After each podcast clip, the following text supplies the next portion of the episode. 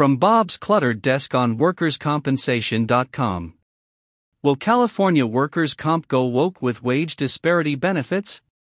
This audio presentation is brought to you by WorkCompResearch.com. Forms, email updates, legal, regulatory, and compliance information, and more, for 53 jurisdictions across the U.S.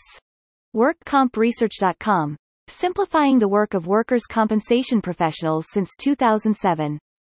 A bill currently before the California legislature would require that workers' compensation in the state increase the payment of disability benefits by the percentage of disparity in earnings between genders. What does this mean?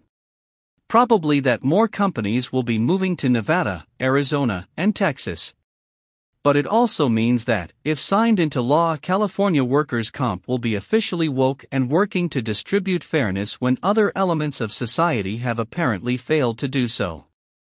I'm sure that will be easy to actuarially plan for. The bill, SB 1458, states in its entirety Section 1. Section 4453.1 is added to the Labor Code to read 4453.1. A1 Notwithstanding any other provision of this division, after calculating the average weekly wage pursuant to Section 4453, the average weekly wage shall increase, in addition thereto, by the percentage of disparity in earnings between genders as reported by the applicant's employer in its pay data report to the Department of Fair Employment and Housing pursuant to Chapter 10 commencing with Section 12999 of Part 2.8 of Division 3 of Title II of the Government Code if the applicant's average weekly wage is less than the average weekly wage of the opposite gender as reported by the applicant's employer to the Department of Fair Employment and Housing. 2. An applicant whose employer has not submitted a pay data report shall have the average weekly wage disparity adjustment increased, in addition thereto, by the percentage of disparity in earning between genders as set forth in the United States Department of Labor Statistics, Employment and Earnings by Occupation. B. This section shall only apply prospectively to injuries occurring on or after January 1, 2023. So, where there is gender disparity in the working world, the California comp system would, under this bill, attempt to level the playing field by righting the perceived wrongs of society. The bill does not actually specify which gender may most benefit from this, but it can be safely assumed that injured women would see their benefits increased under this plan.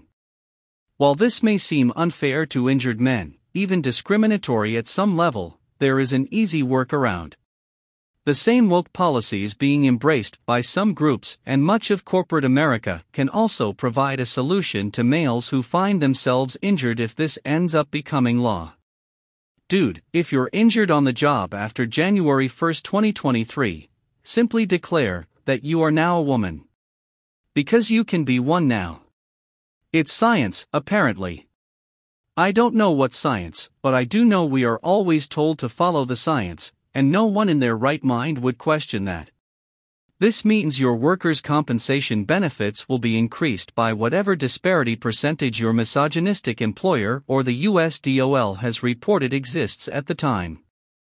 This bill also does nothing to define which, if any, of the plethora of genders now existing, should be considered for this disparity benefit adjustment. This would have been so much easier back when I was a kid, and there were only two genders to concern yourself with. Today there are like 28 of them, and it is so much harder to keep up. We're just three genders shy of a Baskin Robbins outlet. Baskin Robbins ice cream used to boast 31 flavors. I am hoping most of the industry is old enough to get the reference. This could get very confusing. And does this mean someone who has no gender would receive no benefits since gender would be a determining factor for benefits? Inquiring minds want to know, and believe me, there is more to inquire about every day. SB 1458 goes before the Senate Labor, Public Employment and Retirement Committee on April 18. Let us hope that reasonable minds will place this bill where it belongs, on the ash heap of history. Workers' compensation has enough to worry about. It shouldn't also have to be the social justice police, looking to correct and compensate for the egregious wrongs of other systems,